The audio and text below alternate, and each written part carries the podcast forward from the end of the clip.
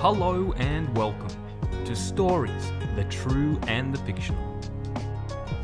As you can tell from the slightly different style of music, this is going to be a slightly different style of episode. It's something we call Story Chat, where we sit down with an author, a filmmaker, or any kind of storyteller really, and talk to them about their life and their work in a real fun and laid back way. So sit back, relax. Unless you're going for a jog, then run faster. It's story time.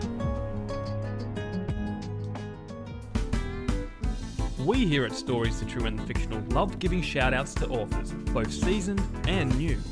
Today we're giving a special shout out to author Ashley Reverie from Northern England. Almost Human Discovery is a dystopian sci fi following a genetically modified human who escapes the lab. The book takes a deep look at what makes us human and focuses on emotion, but without the romance. Grab a copy of Almost Human Discovery on Amazon by following the link in the show notes.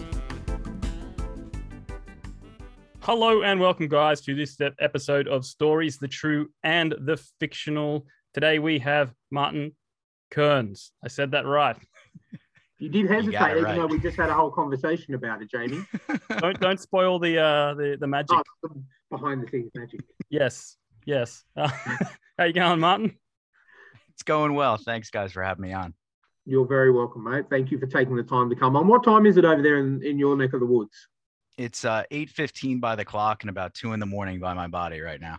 Okay, excellent. well, I'll, I'll, I'll match that. It's 10:14 a.m. over here and about 2 a.m. in my body at the moment. So, you know, we you should feel feel feel very pleasured that I I got up and had a shower and, and got ready for this this early on a Saturday morning when I could just be sitting behind the PS5. So, Yeah, I do feel honored. I do feel honored, actually, because the PS5, there's a siren's call right there. uh, It's well, tough to put that thing down. considering I had to wait 18 months for mine, I'm I'm I'm I've had it for about I think six months now, and I'm still not getting, you know, I haven't gotten to the bottom of everything quite yet. So Oh. yeah, You you're going to hate me for this little thing, but I've had two purchased now. The first one I did have to resell to somebody I knew, not for much of a profit, but I, I had to pay some medical bills. We'll circle back to that topic later. And then the second one I got, uh, and I, I immediately turnkeyed it to my buddy who's got a 4K TV and the whole setup, and he's been dying to get one. So I felt kind of bad. Shot. No, that's a, that's an. I'm not going to hate you for that. That's a nice, generous thing that you you did. You know, I, I can I can get behind that 100. percent There's not enough. My my my only gripe is the people that were getting on and buying a hundred and then just Yeah. selling for triple the price. yeah, it's brutal. So, you know, I I had to pay a little bit more for mine, not as much as those guys were selling them for on the internet, but only only a hundred dollars more, which I'm I'm happy with. Um, but no, that was a very nice thing to do. So no hatred there at all. There we go. I kind I of feel like a hero. yeah, exactly. I don't know if Derek feels like I'm a hero, but I'm going to tell him he should. Yeah. You should because, and then you can always say, "Look, man, how much do you love that PS5? I'll take it back if you don't think I'm a hero." Well, he's been enjoying it. We've been playing Elden Ring on it like No. crazy. Um, and the co-op on that is just endlessly good. I'm- I'm scared of that game. I'm- I, You it's my be. kind of game, my kind of game. But our friend Chris uh, put me on to um, Dark Souls a long, long time ago, and I, I, I can't deal with that. It's too hard. And he said, "Well, Elden Ring is kind of like the new Dark Souls because it's insanely hard." So I'm Yeah. I'm, I'm a gamer, but I'm I can't I can't take that kind of pressure in my life right now. This one gives you a lot of outs. I'll leave it like kind of at that. There's a lot of different ways you can make the game much more forgiving, and it takes a lot of that edge off. I did appreciate the original Dark Souls for how damn hard it was. I think that's the first time I threw a controller through the wall Yep. into the wall, where it like Mhm. stuck in the wall. Smough and Ornstein, if anybody's familiar. Yeah. But um, I agree um, with you because I did the same thing. And but the thing is, I only did it about a year ago because I only played it for the first time a year ago. So I have no defense. I threw a controller almost through my TV at 39 years old. So yeah. oof. luckily I had tough. some restraint and sort of curved it and it went to the wall instead of the TV. But yeah. See, as, as a kid, I had beanbags set up so I could throw the controller. That's a smart move. Yeah, it's that's a good setup right there. Mm. All right. Well, let's crack into our icebreakers questions. We like to do this with all of our authors, so we get give our viewers and listeners a chance to get to know the real you uh, and what you will do in some crazy, crazy situations. So Okay. I'll take the first one because in my contract I always get the third and fifth question. So um, that's how I'm going to start it. So, Martin, if you could get rid of one thing in the world, what would it be? And I'm going to preference this because I should do this more with people. You don't have to to like to do the answer that will make everyone go, oh. You can say whatever you want. If you don't like pickles, you can bugger them off. If, just be honest and tell us what you want to get rid of. So I don't have to cure cancer. No, no, you can no. Look, All right. look, that's going to get cured anyway. eventually, you can just be selfish. This is a question I like to say: be selfish. Yeah. All right. I think I'm going to divide the room a little bit on this one, but I don't care. Um, I would abolish mayonnaise. I think I would get I rid of hate it. mayo entirely. Cannot stand it. Cannot stand it. I don't Yeah. like that they've they've Trojan horse that crap and everything and call Yep. it aioli. Yep. And yep, we're good. I remember driving uh 25 minutes back to a Wendy's once after ordering a burger, and I was like, "What is this? Why Mm-hmm. would you put mayonnaise on a hamburger?" Apparently, it's big in Canada, which is fine for them. They're too they're they're too polite in Canada to say anything. So, you know, oh, I don't I don't like mayonnaise. I'm allergic to it. It'll kill me. Oh, that's okay. That's okay. Just enjoy. It. But no, I, I've hated mayonnaise forever, and it's on everything, and I just, Yep. uh, No, so I I'm- think I'm, I'm the getting rid of same. mayo. And I I'm- hate I'm- the extra effort I have to go to when ordering a burger and saying no mayo. The easiest way and the easiest way to not get it, and this is something that I've found over the years because I'm with you. I hate mayonnaise. I do. White creamy stuff should not be on a burger. Okay. There we go. I so, so what I do is I just say if I'm ordering Uber Eats or if I'm in a restaurant or whatever, I just say I'm allergic to mayonnaise, and then that there cannot be a single particle of mayonnaise on the burger or on whatever I'm having. Because even they do it on toasted sandwiches now, and Yeah. I just say I'm allergic to mayonnaise, and then I never get mayonnaise because they're too, too afraid that I'm going to sue them. Exactly. And that puts them liable, and then you've won. You've just made like this is 3D chess, and you're the winner right now. Exactly. So there, feel free to use that, guys. It works every damn time. I'm gonna.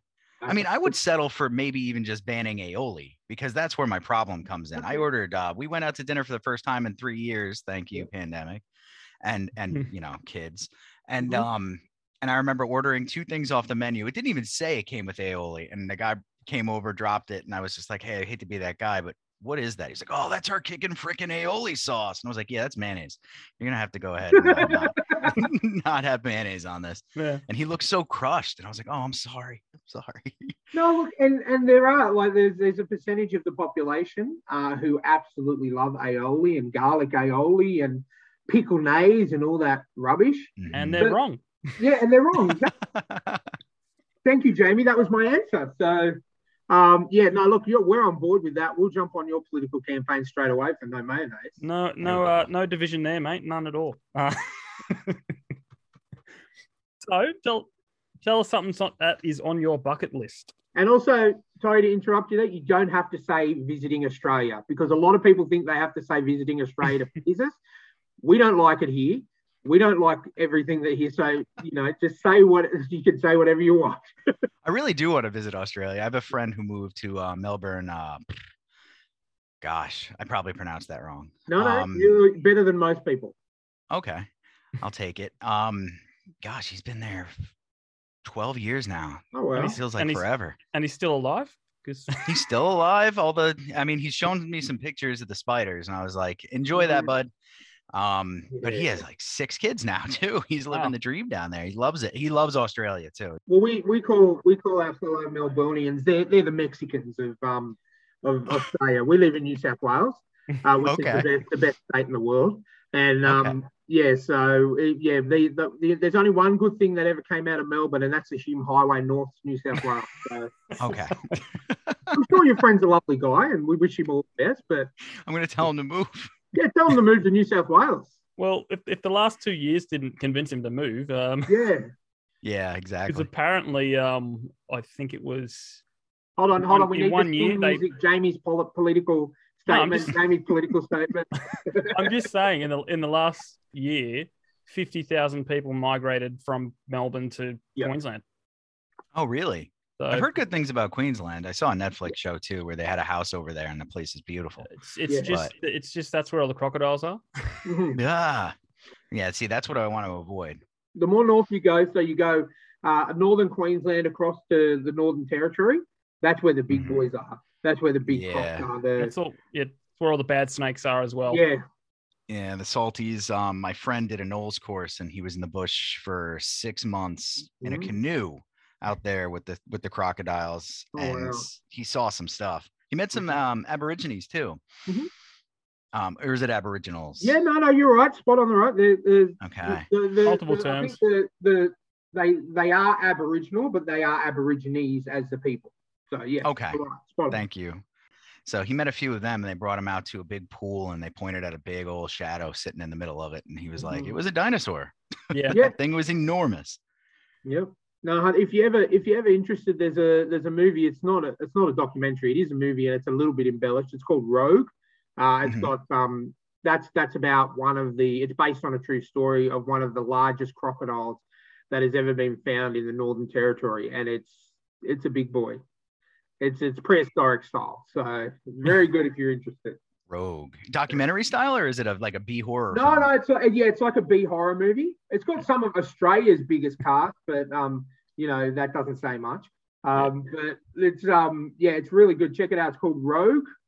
Okay. Um, it's probably on Prime or something like that. Um, Yeah, but that's the I spot. enjoyed it because it's I love crocodile. And I love. I'm I'm a massive horror buff, so I love my horror. So um, it was really good. I I, I like to watch a lot of horror stuff that comes out of Australia because it's not very much. Mhm. Uh, that was And it's very Australian. It really is. Very Australian. It like the really Foster's is. commercials. Yeah. Uh, and by the way, by the way, Martin, we don't drink Fosters. Just to give you a I- heads I've up, it's- It's, it's, like I used to drink. I don't drink anymore. But when I did, it's I I uh, we me and Jamie used to be in bands, right? And Mhm. um, you know, sometimes there'd be bands that would come from overseas, and they'd be like, "Oh, Fosters," and I'm like, "No, mate, don't drink that shit." It's like- That's it's- like people think we only drink Budweiser in America. exactly. Yeah, it's But- the same double standard guys sort of thing. right? Though that's all you drink, Budweiser. Yeah, or no, actually, Bud Light Oh, excellent, is, cool. the, is the big one because we got to watch our calories. Get the Big Mac and the king size fries and the Bud Light. Oh, Yeah. I think we actually stuff. veered away from the question. So, what is actually on your? Sorry, Mark. Oh, sorry about that.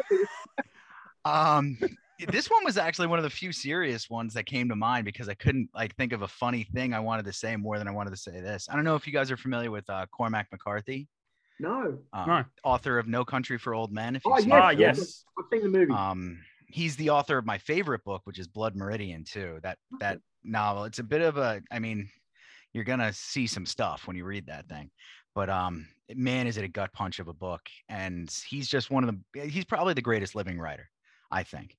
okay. Um, he's got. He doesn't use grammar or like punctuation really in his sentences either. And I would just love to figure out how he pulled that off. Just refuses to do it, and so he doesn't, and it still works. And he's just absolutely brilliant. And I just maybe bucket list like four hours with him, Mm. and maybe a couple of espressos or something like that, and to hear what he has to say about various things. See, I think that's a. I think that's a really good bucket list. Um, because obviously being a writer yourself, that ties into your passion. And and as, Mhm. as I know, like I'm not a writer, maybe one day, but I know from being friends with Jamie, you've got to be passionate if you want to be a good writer. And Mhm. you know, for you to sort of turn your bucket list into something, look, I want to spend four hours with this guy. I want to pick his brain. I want to find out all about his writing style. It's, it's just, I think that's a perfect thing because essentially that's what your bucket list is supposed to be. It's supposed to do something that you want to do before you die that's going to further your life. And I think that's a really Mhm. good answer. I got to get there soon though. I think he's getting he's getting up there. All right. Okay. Well, We're this is a good time to announce our next guest. It, no, Oh wow, that would be amazing. no, he wouldn't come on.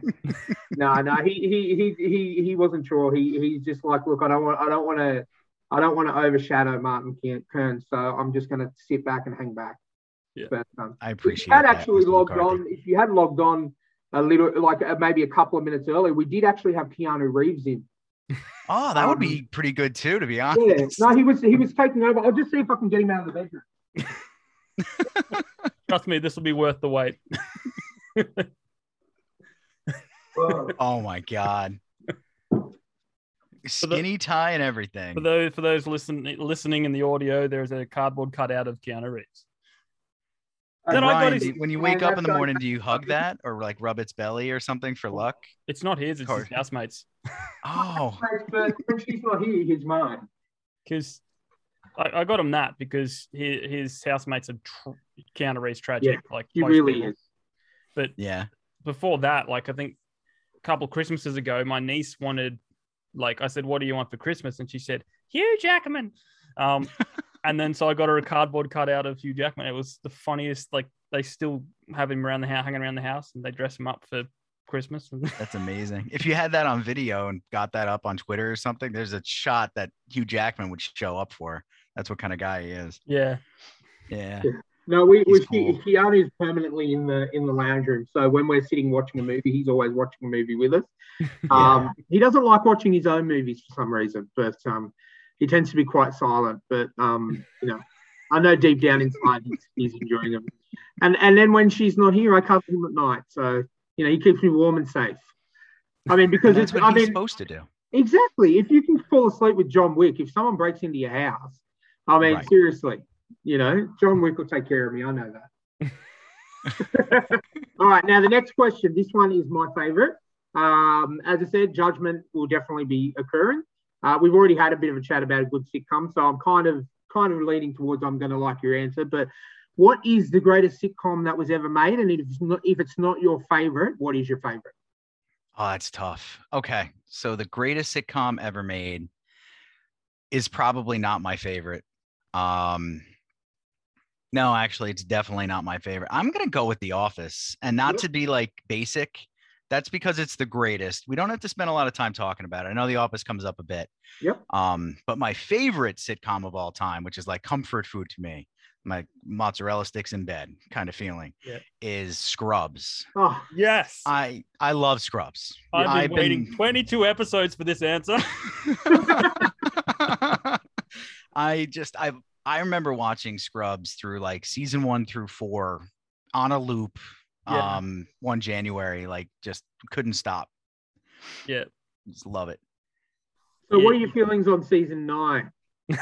Ah, so I slogged through it once, and then I decided to like amputate it from my memory. It wasn't terrible, just wasn't Scrubs. I I think they did they did that themselves too when they released it on DVD and it said Scrubs Med School. Mm. Yeah, They kind of added the little surname. because that season eight ending was just perfection. Yeah, Yeah, And- Jamie, yeah, Jamie got me into that as well. I, I actually was lucky enough to pick up the entire collection for 30 bucks at a at, at a pawn shop oh, that's huge. DVD. So I have I have the whole thing as well. Jamie got me into Scrubs when I first started hanging out with him. He basically got me into Bill Lawrence in general. Yeah. Um, Mm. you know, and um, yeah, I couldn't agree more. Fantastic. Yeah. I haven't finished it. the yet. writing's I'll so that against me. Um, I Mhm. work two. I work two jobs, and I don't have. And I watch 14 hours of wrestling a week. So just hold, Nice. don't hold it against me. Um, but no, I'm getting. But as I said, like I've had. I agree with you. It's one of those ones where we're in the middle of winter over here at the moment, and Mm. I can just sit on my recliner with the blanket and put scrubs on and just laugh my ass off. Yeah. And yeah, Um, I mean, they get they hit you a little bit every once in a while with that Yeah. curveball where you're like, oh, existential crisis. Yep. No, Brendan Fraser, no. Yeah. Oh, don't. Yeah, no, no, yeah, don't- don't don't go to the dark place. I'm sorry, and, but and um, yeah. The, but I, and the like, I want to go see the Blanks, the acapella group in the show. That, that's Janitor's band. They're a real Oh, band. really? Uh, well, real Um, uh, singing group. Yeah. Oh, but- it's Ted's, right? yeah, and he passed away a couple of years back. Oh, Oh no. Yeah. Um, All right. Well, we have to cancel the show for tonight because I'm not emotionally stable enough to Yeah. continue. Yeah. No, but I remember that the episode of Scrubs that has stuck with me is the you, is, I think it was in season one, and I apologize if I'm not remembering correctly, but it's the one where there's three patients and they're trying to say like uh, uh what's his name um Dr. Dr. Cox. Cox That's season five. trying to keep his yeah, and that one and it just he realizes he just can't save everyone, and Mhm. and that that just just Yeah. gets Yeah. Um, and because he's such a he's such a great character, Dr. Cox, and to see him, but I think that's one of the first times you actually see a human side to him, you know, of him not being able to and, and showing that anger and that ups like being upset, but Yeah. he just couldn't save them. Yeah. And yeah, just yeah, great show. I know Jamie's desperately trying to get in a word. Sorry, 'cause Jamie. this is his show. This is my show. It's actually the only show that I had to buy on DVD twice because I wore the discs out. What- Is that possible? You can do that? Yeah. Wow. Well, they stopped working. You know, Yeah. So yeah, I that's went down, crazy. Went down the shop to get the cleaners, and they go, "Yeah, "This is this is how you clean." I go, "No, nah, it didn't work." Because it was just, it was just cycling through. That's crazy. We still have um we have the DVDs downstairs, but I'm a I'm a streaming uh goon now, so I just Although- watch it when I can. apparently, um, and I heard this from um because I listened to Zach Braff's um podcast. The soundtrack's different on streaming. Oh really? Yeah. That's Like- not good. Yeah, it's not good. like it's yeah, that's not good because that, that was part of what made the show so Yeah. great was their music choice. so there's certain songs that are um missing because Okay. because back when it started, it's like it's it's um they could only get the rights for television hmm and DVD, and streaming wasn't around, so they didn't have the rights to put it on streaming. So now we're stuck with these really bad. You can see they're trying to find a song that's similar, but it's no, it's not the same. No. No. These, are these damn lawyers. Where's but I mean, yeah. Where's Ted? oh, he was my favorite. That episode where he um where he's dreaming Mhm. and, and like Dr. Kelso's like, How would your life be any better if you had hair? Yeah. they messed with him so much. I wonder if the actor got like an inferiority complex from playing that role. He got shit on so much in that. Just so much. no, apparently he was the most lovable um guy on the on the show Mm. completely. Like Oh, yeah. everyone everyone loved him. But um the other funny the funny thing I heard was um the Todd, Yeah. he was so committed to his role that like they they said he practiced they he was always off offset practicing line because he only ever had one or two lines. so he's Mhm. just like saying it a hundred times. He's like very funny. I I thought you were going to tell me he got like me too'd from slapping everybody's ass when the camera wasn't rolling or something like that. No, I I I I, I, th- I think he's like um Robert Downey Jr. in the sense that he got he got away with being Yeah. Oh, yeah. gotcha. Because I just heard the I just heard the other day that um Jamie Foxx asked uh, Robert Downey Jr. to play a small role in one of his movies as a Mexican. And Ro- Oh, Robert, to see if he can pull it off again. no, and Robert Robert Downey's like, no, no, no, no, no, no, Mm, no, no. The time and then and then and then Jamie Foxx is like, dude, you got away with blackface. Yeah. You know? Well, he was talking to somebody about that moment. Um, I think he was on Rogan for that interview where Yeah. they were talking about him in blackface, and they were just they were like both flabbergasted that Yeah. nobody had a problem with it at all. yeah. And even Robert Downey Jr. was like, "Yeah, I mean, I don't know, it just kind of worked out." Well, he's Iron Man, so um Yeah. all right. Um is it my go? Are we- are we- I, I, am just checking the contracts online at your how many words you're actually allowed to say on these episodes, all right. and I think you I think you've extended it. But look, I'll let I'll let it slide for this time, mate. All right. I, I'm gonna just I'm just gonna say three words. Okay. Zombie apocalypse plan. Zombie apocalypse. plan. This is a hard one because I mean, it's, you want to save your wife and kids, and like you, that's the goal, right? I read a short story once that's so gritty. It's like a mom at home with the kids, and the apocalypse is starting, and kind of getting into the suburbs. And you get little subtle hints here and there, and then like they're in the house, and you know what's about to go down, and then the story ends. Um, and you're like, oh, the kids are done. Cool, awesome. Let's go to sleep, I guess. Those kind of short stories that just horrify you Yeah. but um we're gonna leave them out of this. I'm gonna they're gonna be at um you know on an island somewhere during this scenario. So i'm gonna take the time to to rally up all the people that i can't stand and get them together into a big gaggle i think. Um and then i'm gonna leave them for a while and i'm gonna do that walking dead thing where you make a lot of noise and get a few hundred thousand of them walking in a pack and i'm gonna lead Oh, them yeah. right to those people and I think that I think that's what I think that's going to be our Hunger Games moment during the zombie apocalypse. And I'll sit up on top of a telephone tower or something like that and eat some popcorn and just see how it goes down. Wow. Nice. Um, dark. I can totally get behind that. Completely get behind that. And uh, when you were talking about the wife and the kids, I remember when we had uh, Aussie filmmaker Matt Holmes on um, on the podcast. I like he his order of getting people to say were him, his dog, and then his wife. So you know, he, he had, I, I, I'm pretty sure I know for a fact that his wife, is that or girlfriend, has actually listened to this, watched this episode because she did Yeah. make comments on it on YouTube.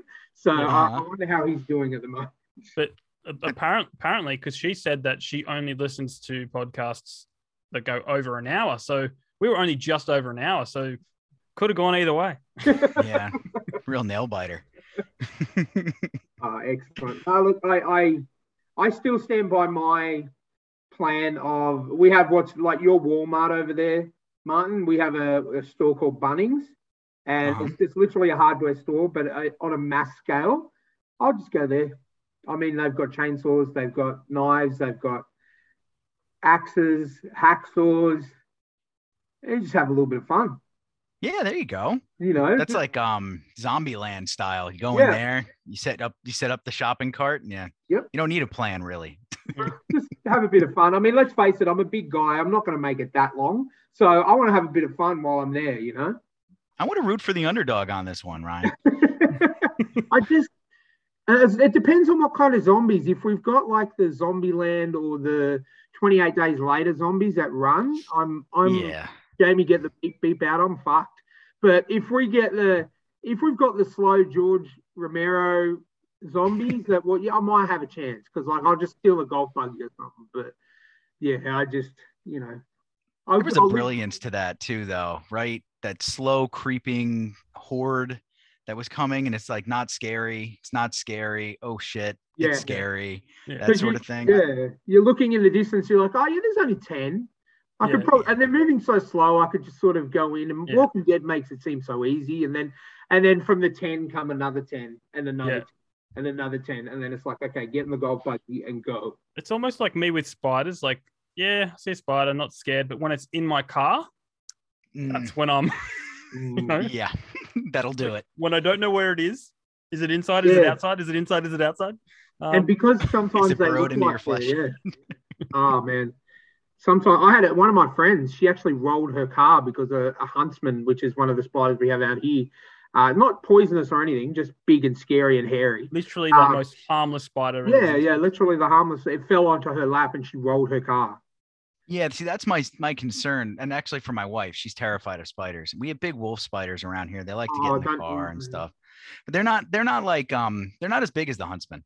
They only get to be about the size of a silver dollar. Um, so they- not terribly large. big. I've seen them. They They, jump. Me. Yeah. they jump well the thing when we moved into this house um we ended up you know we're going up the stairs our third night here or something and there's like one like this on the Mm. stairs and she freaks out she's like you gotta kill it you gotta kill it and i'm not really i don't feel like i have the right to kill things generally i'm not like vegan and all this stuff but i just don't like to murder a living thing Yep. for no good reason that's kind of my take so long story short um she made me kill it and i grabbed my sandal. I was like all right here we go. You ready? You ready? She's upstairs already. She managed to bypass it and see it after she walked by. So i swing. The thing does like a matrix leap goes this way and off down to the side like falls down to the first floor. So i go downstairs and all she hears from upstairs is like son of a bitch it's over and over again. She's like martin are you there? And i just like i got quiet for a second freaked her out a little bit. But it that thing took at least five solid whacks just like that and he was still kind of twitching and i was Oh, just like all right well i don't want to piss off the rest of them so this is gonna be the last spider i murder. Well, she she's heard you hit it once with the sandal, and then all she's heard is round one, fight. Yeah. The hellfire And you hear come the, across. the music Yeah. starts playing you'll go oh, flying. no, I, I have massive arachnophobia, so even talking about spiders sort of gives me the chills. But all right yeah, I- should I- I got no problem. I just catch them. I, I you know, bit of glass or Tupperware, slide a bit of cardboard under it, take it outside. Ninety-five percent of the time, I throw it out, and the kookaburra will come and eat it. So oh there you go I didn't kill it. circle of life yeah there you go But like Circle it- of the, the other day, I, I was at work because I work from home two days a week and work in the office the rest. And I, I, I was just about to leave for work, and I get a text message from my housemate, uh, Steph, and she's like, "Whatever you do, don't lift up the red container when you get home. oh no I'm going for a nap." So I've How do you seen nap that. with it there? She loves him. She won't let. She's like your wife. She won't. She won't let me kill him, even though I'm the one asking her to kill him because I'm scared rubbish. Like, but she said, "Yeah, I'm going for a nap. I've had a massive day. I've got a headache. Don't move the red. Don't lift up the red container on the kitchen sink, kitchen bench." And I replied back, "What do you mean?" And she didn't reply. And then I come back and she's cleaned the whole house. And there's a red, there's one a red Tupperware container upside down in the middle of the kitchen bench. And I'm like, right. And the container's probably about this big, so it's a, it's like a bucket, Okay. right? So this is this is for Jamie as well. I haven't told him this story yet. But so I go in and I walk past. I'm like, yeah, she's maybe she's just messing with me or something. The bucket moves. Are you serious? bucket moves, and then I'm I scream like a girl. She comes bouncing out of the out of her bedroom because she has a bedroom down next to the kitchen. It's a converted garage, so it's huge. She comes out running out of the bedroom, says, No, no, no, no, lifts up the bucket, and there's our rabbit. Oh, My my best mate, Benji, we got a new rabbit because we foster rabbits. And we ended up adopting this one. His name Benji. He's my best mate. He follows me around the house like a bad smell, and I love him to bits. And he, she she planned this whole prank, knowing how much I hate spiders. uh-huh. Jamie That's knows brilliant. this, so she, he's like, yeah, that's coming from her evil genius mind. But Mhm. um, yeah, so that's how much I hate spiders. And I, I thought there was there's something, there's a big one under this freaking Tupperware container. I was about ready to run out of the house. Mhm. Yeah, sorry to dis- distract, but I thought No, that was that's the only time you'll ever hear me talking about spiders ever. Yeah, we we can we can bury the topic now, I guess, just for you. Thank you. Thanks, Martin. All right, last of the icebreak- uh, icebreakers. Um, so Mr. Elon Musk calls you up. Uh, and he's gone, look, Martin, I've just, I've heard, I love your work. I've invented this electric time machine. I want you to test drive it. And I'll add something in here because our other guests always say, you can go anywhere you want, forward, backwards. And uh, here's a little watch. You push this button and you come back to the exact moment that you left. What do you do? Where do you go? Ah, this one's so hard because there's so many cool things you can do if you can go to the future. Mhm. I was gonna go meet my future son, and see if he turned out to be a scumbag or something, mess with him, come back. And then I was like, well, I mean, like, what year do you go to at that Yeah. point? Do I get him at like 88 and just mess with him there and you know, whatever. So I I decided to be a prankster again, I guess. And I'm gonna it's gonna take a little talent because I think he's in Graceland, but I'm gonna need Elvis Presley's remains for this one. Okay. I'm gonna go get those. I don't know how. Some people might have to go to prison for it, but I'm gonna get those. And then um and I'm gonna take those with me back to right after they closed up the tomb for King Tut. okay. And I'm gonna swap them out. I'm gonna swap them out. And I'm just gonna I'm gonna enjoy seeing what the backlash from that was like in the 90s when they finally opened that opened up that sarcophagus and pulled out Elvis. Wow, I want to see that Is it- Cage National Treasure movie for sure. In his costume? Is he going to be in his costume? Yeah, you hundred percent. Oh, I'm gonna put like real mutton chops back on him too. Maybe I can choose somebody else's DNA for that. Hugh Jackman can as really the Wolverine. Hugh Jackman. There you go. oh, Just wow. see like science the scientific community has been flipped on its head.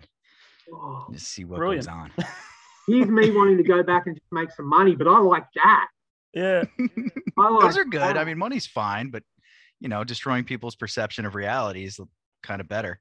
Man. But then I guess you could, I'm- you could I'm- always place a bet and say, oh, when they open this tomb, I bet this is going to be inside. You know. Yeah. Do the bookie thing. But what I want to see is the Ocean's Eleven style movie that you're going to need to with the team to get Elvis's remains Yeah. to begin with. That's gonna be the hard part. We're gonna have to we're gonna have to get a patsy. We're gonna have to get Yep. uh, at least two strong backs to do some fast digging. It's not gonna be easy. Well, uh, okay, so your next book coming out is called Elvis versus Two Tuck. yo, it's gonna be go. Elvis uh, Elvis Hotep. Yeah. It's gonna be it's gonna be a Lansdale original. Nice. Oh man, I think that's I don't know, Jamie. I think that's the best answer. we've ever Yeah. had. Really? I thought I you guys are gonna honestly think it was think, like, lame. The, No. the best one before this was Michael Tanner's, where he said he was going to go back in time, kill Elon Musk's dad and take over the diamond mine so that he would be Elon Musk.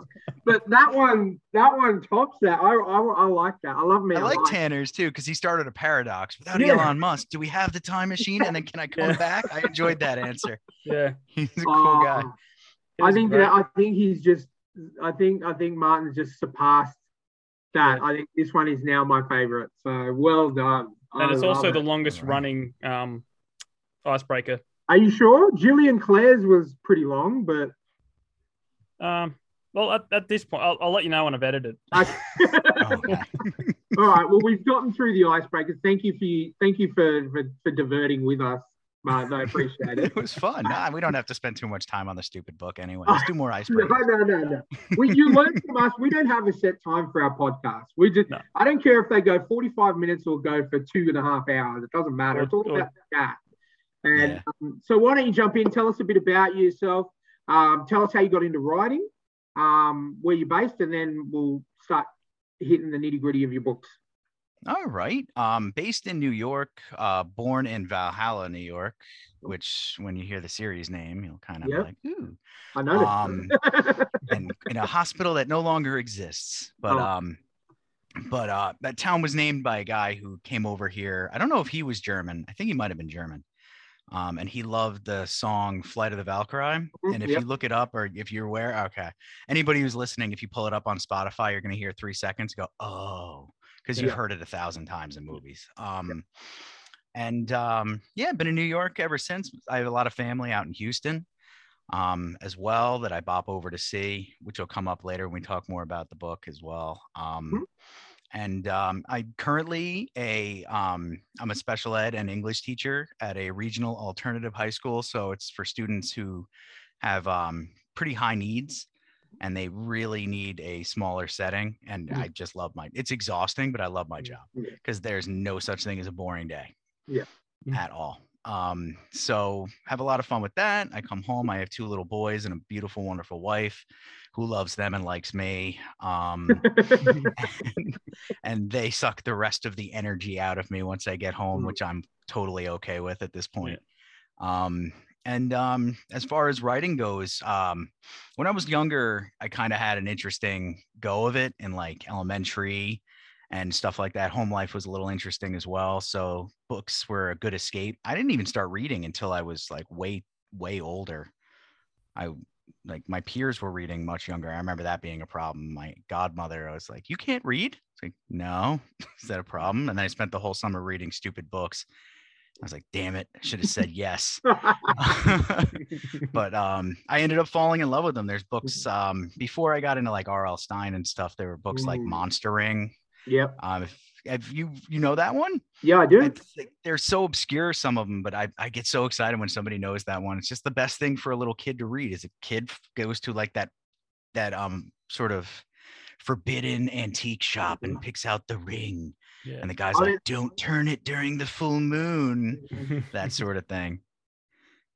No, I love that. I grew up on I grew up on Goosebumps. I grew up on that kind of stuff, and I still read Goosebumps now. Like it's just a, it's there's something about R.L. Stine. It's nostalgic, but there's oh okay. Here we go. Let's have a look.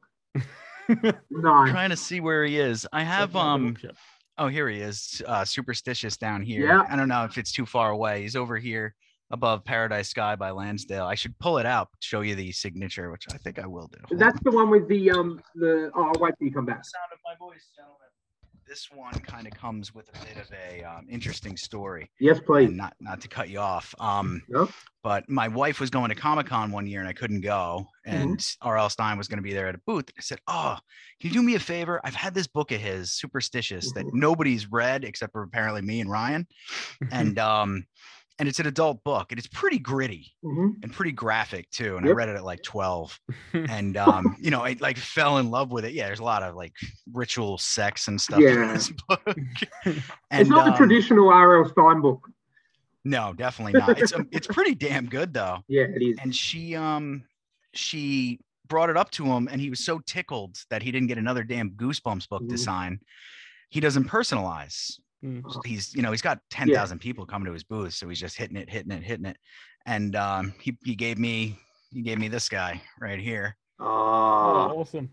I got the name. So this should be behind the glass, but I'm a goon and I don't take care of my things. It should. It's I above where the kids can get at least. I remember when um back in back in high school, I had an accident at school and broke my back, and I was in hospital for a couple of months, right? Um, and one of my close friends bought that. That was around the time Superstitious came out, and I had it was only the paperback cover, the cover with the cat with the blue coming out of its mouth. Um, and he bought that for me in hospital. And once I sort of got over, I got used, sort of got past the pain. I think I read it three times while I was in hospital. It's absolutely fantastic book. It's very not his style, seeing as I'd only read Goosebumps before. Uh, Mhm. I was a little bit older. I was 15 when it happened, so I was a little bit older than you. So I was right in the middle of puberty, and I'm like, yeah, okay, cool. I can do oh yeah, get after it. yeah, I, I'm so glad that there's someone else out there who's actually read it because every time I speak, I mention R.L. Stine, it's all all Fear Street or Goosebumps. So Yeah. awesome. I mean that one that one pulled me in and wouldn't let go. And then there's another one. It's not by R.L. Stine. I feel like a jerk. I don't remember the author's name, but it's called Funhouse. okay, And it's your it's your like basically the framework is just your um, creature feature sort of teens are gonna die book. Mhm. But it's it he ties in like this stepbrother aspect of what the monster and stuff. It's so good.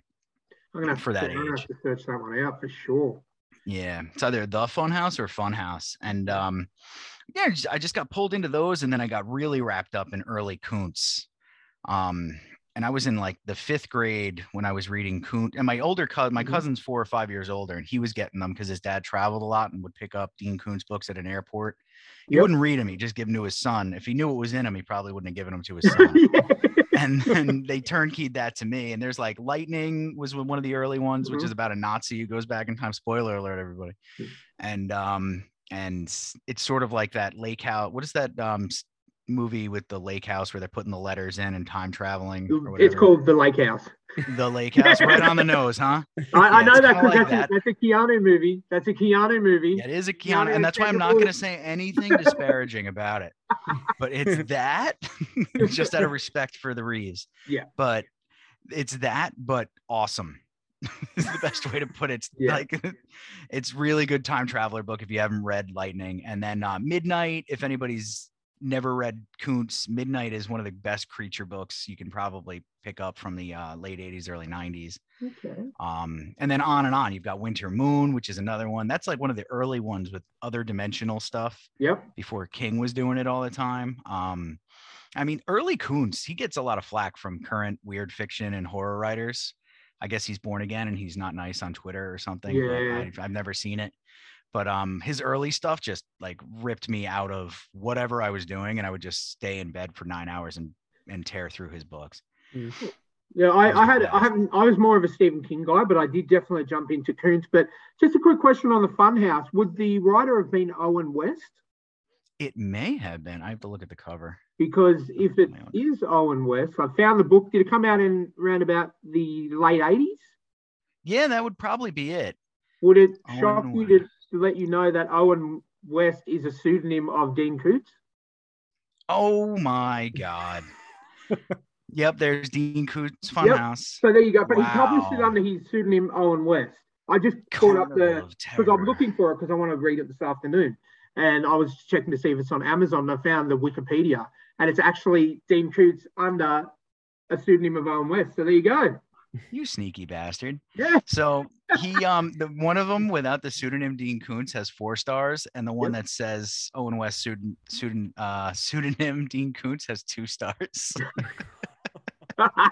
you angry Amazon reviewers. Oh, I tell you what. Oh, well, there you go. But yeah, because I I absolutely, you know, I love my horror books, and there's not enough out there. So I'm anytime I speak to someone who's got references or has got a book of their own, I will jump straight on that. Those are good. Those are good books, and um, it's not you don't have to like get into kind of what I do as a writer, but um, like the extra layered story stuff. Now you're just getting uh, the action thriller with those, and I sort of dig that escape. So if we had to say, if we had to talk about some of your favorite authors, obviously you've already touched on Dean Koontz. You've um, touched on that other gentleman whose name I forgot, who wrote um, No Country for Old Men. Um, I don't have a, the best memory. I do apologize. Um, but yeah, so what are you, what are you, some of your other favorite authors? I can see some Stephen King on the back shelf there a little bit. For some reason, his publishers think it's a good idea to make his name really big on his books, I guess, for some strange reason. Um, by the way, Jamie, I've got my Final Fantasy up here just for you. Nice. No. Nice. Just for you, by the way. I'm looking Nice. forward to 16 coming out too. The Me trailer too. dropped yesterday. yeah, Um, I, I've only watched it about 17 times. So I haven't seen it yet. I'm gonna watch it right Oh. after this. I Mm. can't wait. yeah, Can't wait. Um, but over here is where the the guys that I'm like reading right now are. Mhm. Actually, I got King over here too. He's leeching into everything. I gotta put, put some of those away. Um, but Paul Tremblay, who's actually um he's not a King disciple, but King King works with him a little bit. okay. Um, he's actually a math teacher. He's a brilliant writer. Survivor Song came out right at the beginning of the pandemic, and it has to do with like it's a zombie esque book Oh wow. um, which focused kind of in the Northeast. And I was in the middle of penning Beneath the Veil when I read that. And he's just a good writer. He's Okay. and he's got some gritty stuff, some hard to read stuff sometimes. Um, Laird Barron uh, is probably my favorite horror writer right Okay. now. Um, and you know what's great about Barron is that he's he's best work. Ah, I actually can't even say that. Um, some of his best work are his short stories. So you can Mhm. grab his his um, collections and just cruise through one a night and just and you might only want to read one a night because they're that good Oh, and you nice. kind of want to reflect on them a little bit. Um, but he's he's nest like there's so much folklore and stuff in the background of his writing.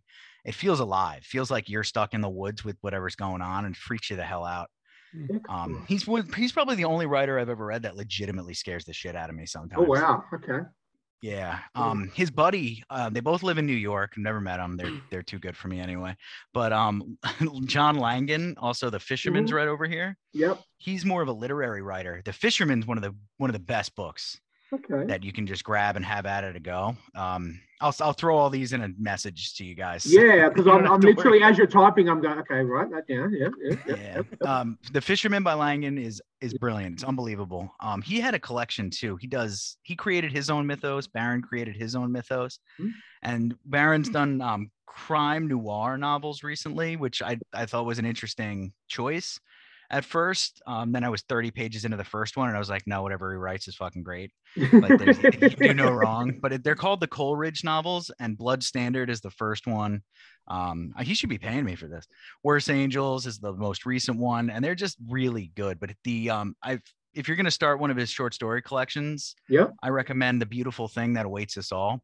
Beautiful thing that awaits us all. Excellent. Yep, and it's got the Ouroboros on the uh, cover. Okay. which Yep. Nice. I'm I've always been obsessed with that symbol, so uh, maybe that's why. And then another really good one, if you want to if you want to read something that might take you out of your comfort zone, anything, literally anything by Kealan Patrick Burke. Mhm. But um, if you want to start with "We Live Inside Your Eyes," the title might give away that it's not a it's not a huggy kind of novel. Um, is just fantastic, and his short story collections that are Halloween themed, Okay. are, every one of them is good.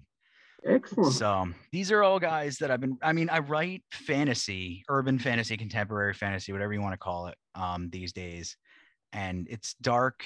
I, I, I inject horror in it because I'm I am a horror fan, Mhm. but I love that I love the epic, the fantasy epic, a la Neil Gaiman. Yeah. Oh, Neil Gaiman, fantastic. Yeah, Yeah. yeah, Okay. he's. I mean, he's unbelievable. So I like. I wanted to kind of just do the absolute wrong thing, and I think Jamie's gonna know what I mean by this, and just like try to do everything with my very first novel because that why wouldn't that work?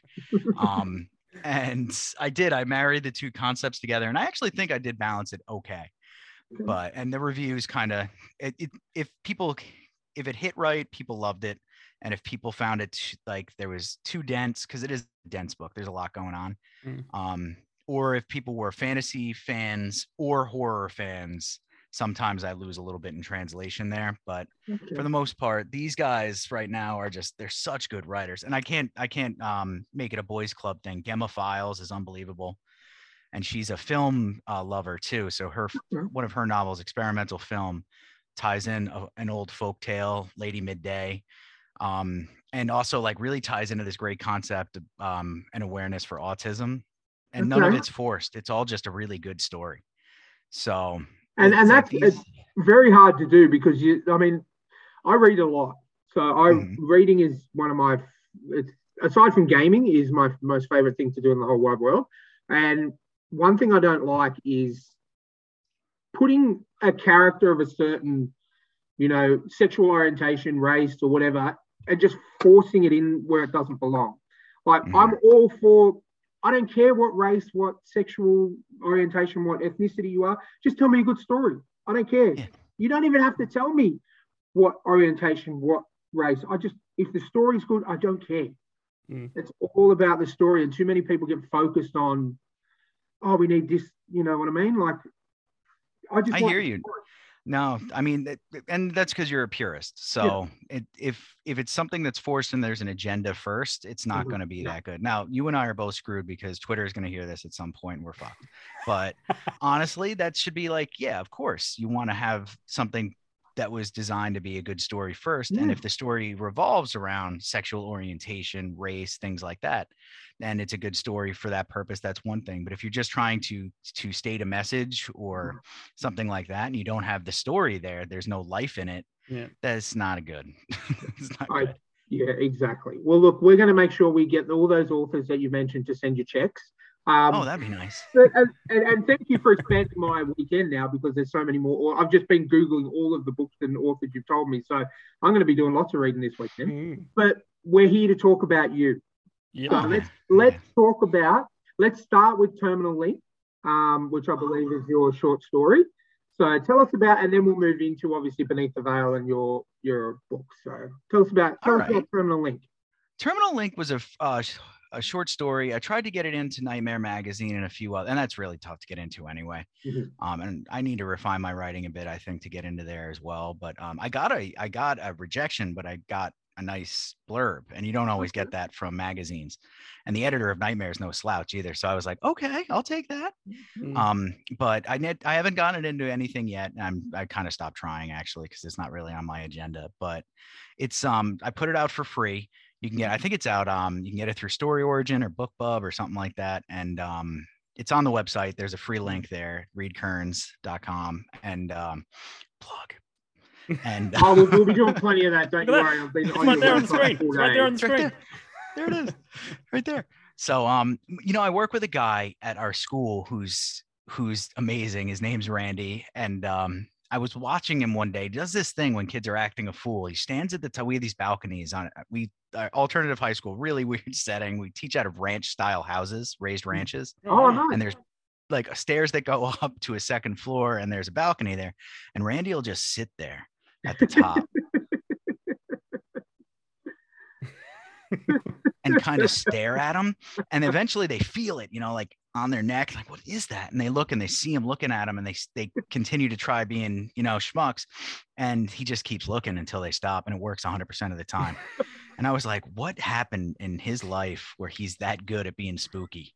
sort of thing and i just got i got this this character popped up and i was like I- wouldn't want to screw with him even if he was 88 years old sort of thing and i just started thinking about this guy in a nursing home with dementia and i was and this whole backstory came out of it and um i wanted something of like the creeping past. I actually ended up i um max booth is a is a good writer he's a gritty writer too he writes some crazy stuff and he had a collection he was doing and he said i need you to send me something that has um technology something about technology and horror and i i wanted to wrap up the cell phone into it a bit Yeah. so that's in there and it's a short read it's it's 5000 words um i think one of my favorite reviews of it by a reader was like ghost story finds them that was it. Four stars. It's like all right four stars. Cool. But um yeah that's basically you know it's about the creeping past. He's a korean war veteran. He's in a nursing home pretty much against his will battling um dementia. And it's he's aware of it kind of peeling away layers of him and he's not too pleased about it. He's got this kind of pessimistic outlook about the whatever future he's still got.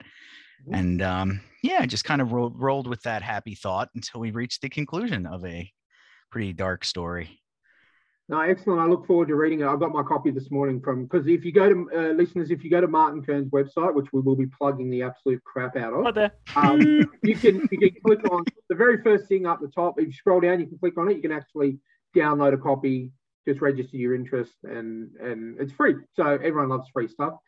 Um, so we'll definitely, I'll definitely be reading it this afternoon. So I'm really really looking forward to that.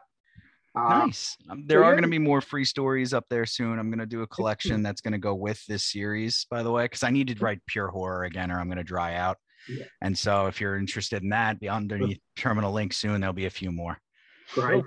Well, there you go. I'll let Jamie do some more talking. I think he's got about another 700 words to go. Okay. Tell us. No. well, why don't we talk about the Beneath the Veil? Mhm. Sure. Um. So, Beneath the Veil is book one of the Valor of Val, the Valor of Valhalla series. Sorry. Say that 10 times fast. and I over here, my my kids actually for Father's Day two years ago did like this cool watercolor thing oh, and put. Valor of Val. I should go grab that too. Tethered. Um, you can kind of see it in the corner there if you triple Yeah. zoom in. But um, they um they put that together. My aided by my lovely wife, and that was right after I finished the first draft, and like I was bleeding out of the eyes because um at the time of writing it. I was. It was during the pandemic, and everybody's like, "Oh yeah, you know, teachers were at home freeloading." Blah, blah, blah." yeah, I was like, "No, yeah. Oh, that." yeah. we're a we're yeah we're a we're on alternative high school so it's not like you can be like log in get your assignment do it. No we were on the phone. We had this coalition of the willing that came together. My um eh, i probably shouldn't name him or or say his title actually but a really great guy we work with that's a good leader. Um he recognizes the kind of the strengths in all of us too sort of grabbed us all together said here's what we should do. What do you guys think? And we all kind of divvied up the labor a bit and uh, went after it. And we managed it, but it was like 12 hours a day because we're Oh, putting wow. together PDFs and stuff. We've got to do the lessons. We've got to call the kids. They're trying to show us their balls on Zoom and stuff. It's a nightmare. um, Sorry, I shouldn't laugh. I shouldn't laugh. you should laugh because that's Okay. the best part of the job is that that hilarious aspect. I mean, if I'm gonna be a stick in the mud, I need a new job. If I'm gonna, if you work with teenagers, you better enjoy teenage. I mean, I, I don't like seeing their balls. Don't get me wrong, but I appreciate the uh the joking mindset that that comes from, I suppose. So. I think We we've a got the promo for the episode right there, Martin. Jamie, cue that up for the can YouTube do whatever you trailer like, for this episode. I think I'm safe as far as that goes. But um, yeah, we I mean we love our kids and um we put in that all that time and stuff. And then my wife kind of one day I just started writing that book. I pulled up um because I was on the computer all the time anyway. I pulled up one that I started like 10 years ago and I had Okay. I had a few words down and I was like, I really should finish this Okay. or start it really. I had barely anything done. And um I just started we would have dinner after I'd be finished at like six and then I'd spend a little time. My Charlie was just barely a thing. He was like six months old or something. He was born in February. Yeah, not even six months, like three months old. And uh, Daniel was two, and you know we'd put him to bed, and she was so supportive. She would just do her thing while I'd sit down and write. And I'd start at nine and probably finish up at one or two. Wow. Um, I didn't have to worry about commuting, so I could I could sleep. Yeah. For some reason, two years ago, I could live on six hours of sleep like I could all my life. Now, something happened. I don't know what happened, but I can't do it right now. Um, and I would just, you know, rinse and repeat. Took me about 90 days. Wow. And with, I'd say about averaging about five hours a night for actually penning it. It was, it was 93,000 words to start and um, whittled it down to 84, which as one does. Mhm. The beginning, by the way, Jamie, was like the world's biggest exposition dump. when I reread it, I was like, oh, dear Lord. Uh, and you don't even realize you're doing it Yeah. you know um so I, I revised that and I I kept like the best part of it and then my wife went through it and was like it's still not that good. So I Wow. she's a great alpha reader she's honest. Yeah. so I went through and I was like oh she's right. So I I um I added retracted revised and then um you know did the whole did the whole story. I think I self edited nine times had a developmental editor hit it um and then uh a copy in line and then I revised after each one of those too and then I did one more and we had to self proof because I ran out of money Yeah. that almost Yep. went tits up but um, we only I think we only have three typos in the finished uh in the finished one which is about on par Mm. with Random House and Penguin and all that so I'll take it and there you have it we um I had the finished product and what it is is really the story kind of hit me when I was coming home from college at about 22 years old one of the last times I was heading back down. I went to school about three hours away from home, Yeah. and I'm driving over this bridge that goes over the Hudson River. It's called the Newburgh Beacon Bridge, and it is a big old turd. It is just not. It's not where you want to be when you're stuck in traffic. And we were stuck. There was an accident by the toll booths back when that was a thing Yeah. and um, we were on there for like an hour, hour and a half, and I was I was in the right lane, so kind of looking down at the water glistening in the moonlight there, and I was like, if we go into the drink, any of us gonna come out of that thing? I don't know, pretty high up. So I was kind of like trying to weigh the odds, wondering what I would do and stuff. And the story just sort of grew from that concept. And I, I had a, a whiteboard back then. And I just started putting down name like Azazel, uh, David, and started doing like Mm. that weird, like the a beautiful mind crap, but Mhm. it made less sense. It's just like lines everywhere, it's psycho stuff. And um, I started writing. I wrote forty thousand words of it when I was younger, and they were absolute rubbish. So I got rid of them. Mm. Like there was one night I came home twisted, and I was like, "You're a hack. You'll never be anything." Delete on my old IBM computer, Oh, and yeah. um, and yeah, just I got through, and um, it really is the the heart of the story is nothing like what it was in my mind when I started writing it, which is my favorite part about it. Um, it starts out with a, a kid who was just like me, just this vanilla, very forgettable character in the beginning, who's just this kid who's idealistic, I suppose. Mhm. Um, and he doesn't, he just doesn't have any concept of what the real world is. He just wants like a quiet life with his girlfriend and no drama. yeah. And that ain't the way it works, big guy. Yeah. so there's a bridge collapse in the story. He goes into the drink. Um, I don't know if he comes out. You're gonna have to buy it. Uh, at Amazon, links on my website. Um, but uh, the story rolls on. He is a he is a bit of a wildcat from other um, a few other characters popped into it. I can name them. Um, girlfriend's name is Rose. His girlfriend's name is Rose, and um, Dodd is a detective, um, old retired detective. He works for Homeland Security now. If you work for Homeland Security, you probably shouldn't read the book. Uh, things things are stated, and not, not that I have a problem with it. It's just that it, the way the book went, Dodd kind of says some stuff about the Uh-huh. organization. Um, I can I can hear all the Homeland Security people that listen to this podcast just switching off now, just like no, I've had enough. I'm gone. I was know. I was down until that very moment. Trust me, they've But- they've probably already read it. They're the uh, I've seen the one and two star on Amazon, and I'm like, oh, yes, damn it, should have kept my mouth shut. Um, but uh, I've always been a huge fan of Joseph Campbell. If you guys are familiar with him, he's this um, he's this mega mind about mythology and this connective, this collective consciousness concept. Um, what he found out, he wrote um, a lot of things that inspired um, George Lucas and Spielberg All right. okay. and and the way they write stories or the way their scripts kind of track is based on his hero of a thousand faces concept which is Alright. essentially that like every story is a story of jesus or adam and eve and if you boil it all down enough you kind of get to it uh, you get your gandalf coming Yeah. back oh he's the white now he's better than he was Yeah, I think I've That's heard of that now that you mention it.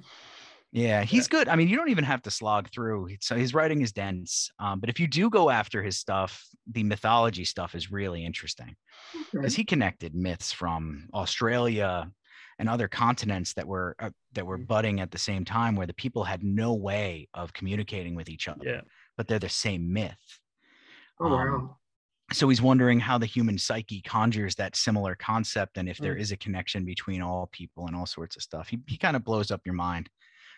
So if you're into that sort of thing, you know, have at it. And um, I I've just always loved myths. I thought it was super cool. Um, Yeah. so I know a lot about them. I research them. I kind of like went into my own little like what is God thing for a while and studied all the religions uh, Mhm. for a wee bit. Um, I was raised Catholic. Um, I guess you'd say I'm agnostic now. I'm still trying to figure it all out. But um, the you know, I I, I remember making my mom flip out one. Sorry, mom, if you're listening she saw a copy of the Quran like in like on like September 12th, 2001. She like saw that on my bookshelf back when you know things weren't really looking too good for having a Quran in your bookshelf in New York State. Um, but uh, you know, it's it's another beautiful story when you read it. It's just the the third testament of the Bible, really, or of the Abrahamic religions. If you go with the uh, Ju- Judaism, then Christianity, then um, Islamic. It's it's just a continuation of the concepts, um, and it's just really great stories too. There's just really awesome stories in there, just like the other two books. So I all of that sort of rushed out of me and into this novel, and I wanted to have these mythological figures in it. I, I actually um, have a an Australian myth in there, or is it a myth? The bunyip. Ah, the bunyip. Ah, yeah. the bunyip. Love your bunyips. Yep. He's in Yeah. there. Well, he's he's in there. Um, but it, that's on the website too. There's a little like wiki screenshot down down below. You can spot um I'm more partial to the Yowie. the Yahweh. Oh, yeah, I was just saying it now. Yeah. Tell Oh, me about the wow. Yahweh. Well, in the 90s, they were a chocolate. Um, but, uh, Oh. No, but the- essentially, it's our version of Bigfoot. Yeah. Oh, okay. But but our Yowies apparently they can rotate their feet so they can make you think you're walking in the other direction. That's awesome. That sounds like an SCP or something. Yeah. So they're like, do you think they're heading towards you, but they're actually Yeah. running away? So you, yeah, That's- you got to learn to follow them backwards. That's neat. Yeah. That's pretty neat. Um, yeah, I'd be partial to that one too if I had it. but um, I like the bunyip myth. Uh, I think it's uh, it's from. I think it's an Aboriginal myth too. is, It, Yes. start, it's, it started with the Aboriginals, but then there's a um, European version. Like so when when the settlers came out, they They- had their they own version. it. Yeah, They can't essentially. take that.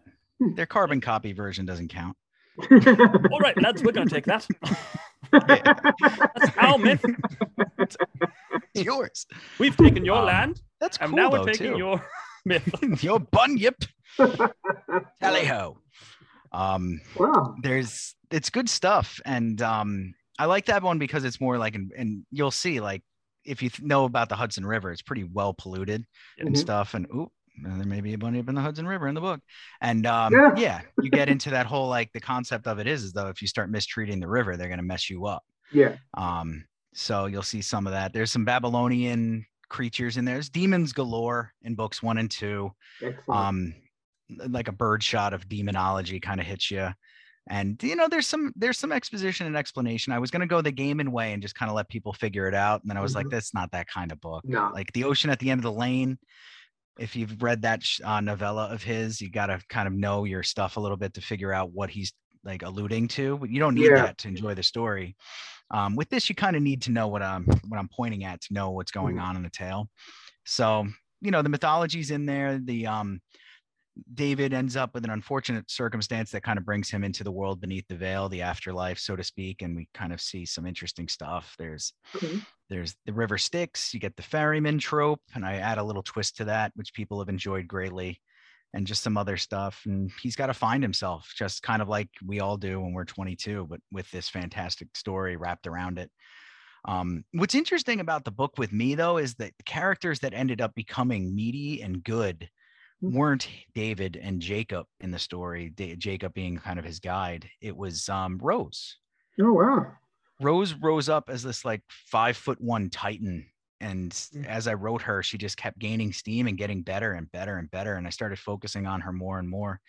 Um, and yeah, I mean, readers absolutely love her. And the dynamic between her, Chelsea, and Dodd as well has been pretty well received. So um, you have, you get parallel stories going at the same time of David's journey and and the trio in the other world. Um, and you'll have your three or four scenes of some gritty horror, not too gory. I tried to scale back a bit and make sure it was just sort of spooky. Mhm. And and yeah, that's um book one, and it, it en- doesn't end on a cliffhanger so much as it ends on a punch in the face. And Okay. readers have reacted to that. I mean, there's some people who've reviewed it who had like were um requested reviewers as well who've Mhm. been like they didn't know it was a trilogy at the time it was a trilogy it might be a, a two book series now as i'm getting through the middle of the second book i'm wondering if i don't want to extend it to a trilogy but Mm. um that she didn't like she's like why would i end the book like i did if there wasn't a sequel there's like a, there's, a, there's an epilogue Like, there's a scene directly afterward that leads into the second book that's like yeah it was really confusing but um not to be mean sorry lady um but, but yeah it's you know i'm, I'm being highly confusing because i'm trying to be somewhat cryptic with it but it's it's rife with folklore if you're into mythology and Yeah. folklore you like a fast-paced thriller with some horror in it and everything um definitely pick it up and leave a five star review Excellent. No, I've already, I've already got it. I've already, I've already because it's on Kindle Unlimited too, so I was able Mhm. to jump on and grab it straight away.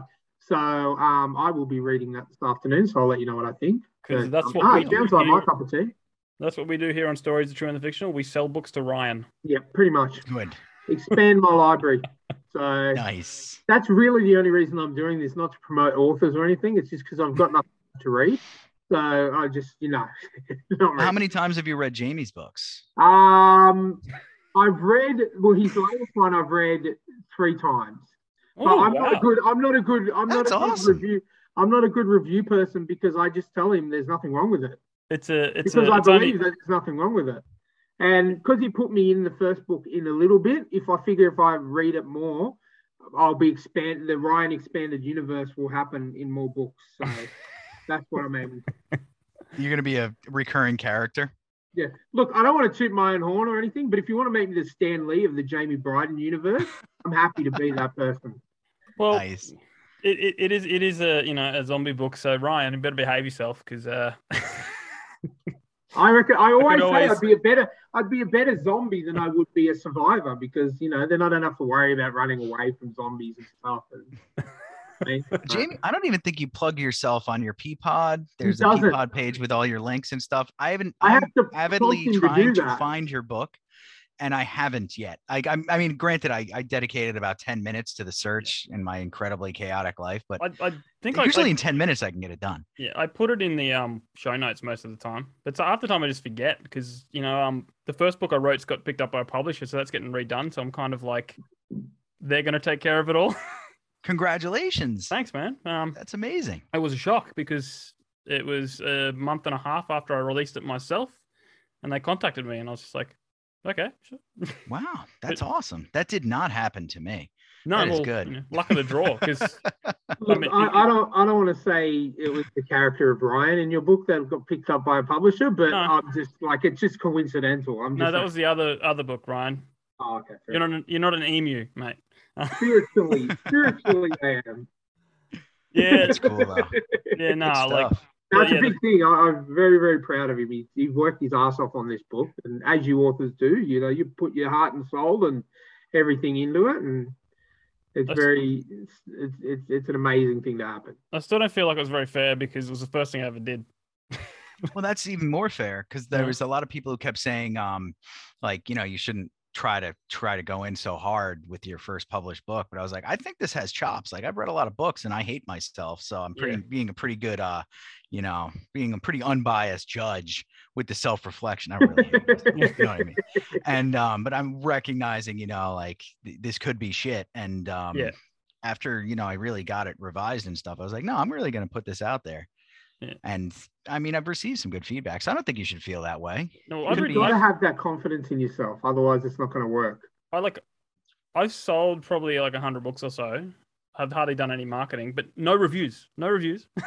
That's the hardest part, though. Yeah. You got to lie, lie, cheat, and steal to get those reviews, and they have to be honest reviews. Like I'm not trying to buy ten thousand fake reviews. Yeah. Yeah. But I've got 37, and those that reflects probably 20 hours of labor yeah. getting up to the first 20 of those. Uh, 17 of those are probably unsolicited. It sucks, Yeah. and it's that whole that's that catch 22 self like Yeah. you know snake eating the tail thing. Yeah. you can't sell if you don't have reviews, but you can't get reviews if you don't sell. And now I'm like, yeah, the publisher will take care of it. yeah. Well, they're I mean, they've got a marketing team that knows their stuff. Yeah. And well, they, they the key with indies too, though, is if you're writing a series, the best way to get people to buy your first book is to publish your second book and your third Yeah. book and your fourth book. Yeah. and once you start gaining steam, it snowballs. Yeah. Well, that's why that's why I pumped out the one that Ryan's in for five seconds.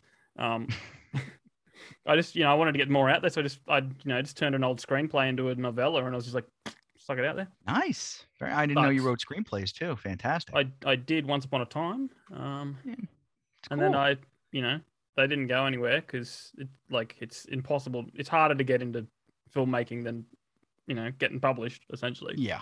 Yeah. Um, so I, I had a good Long idea, and I just turned it into a book. I was like, Good stuff. and it worked out, so I'm happy. So now, if I put Ryan in one of my future books, who's going to sue me? You or Ryan? Who owns the rights to Ryan? Um, Uh, you? Is I identify Keanu, as actually. Ryan, so I'm gonna claim the. no, no, no. No, I, I just it was just an I tell you what I didn't know about it and it was just a little like Jamie said like a little 10 second thing but when I read the book I'm like oh I got a little like it was just it was just a nice little feeling like I'm Yeah. I over exaggerate massively and I wouldn't care if I'm not in another one at all but it was just a nice little thing. No, because at, at least half the characters were named after real people. So yeah Yeah.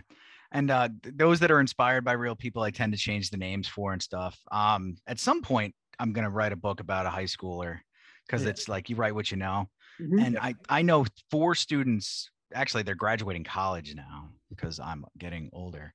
And um, I, these personalities that stick with you for life, sort of thing. You Yeah. can't really use their real names unless it's your buddy Ryan. But I'm all I'm all for the shameless self promotion like use me and abuse me. there you go. but But um, yeah. yeah, I mean, I'm, I'm fiction looking mirrors life. Good deal. Well, I'm looking to forward to it. reading it, and I Um, will be reading it this afternoon. And um, I'll get Jamie. Oh, Jamie will give me the your email address, and I'll shoot you an email after I've read it. But um, cool okay, feedback, you by the way. Tell me how much it sucks. I But um, as I'm doing such a good job plugging the book, by the way. Know, right? Well, speaking But, of uh, plugging, you mentioned the yeah. second book.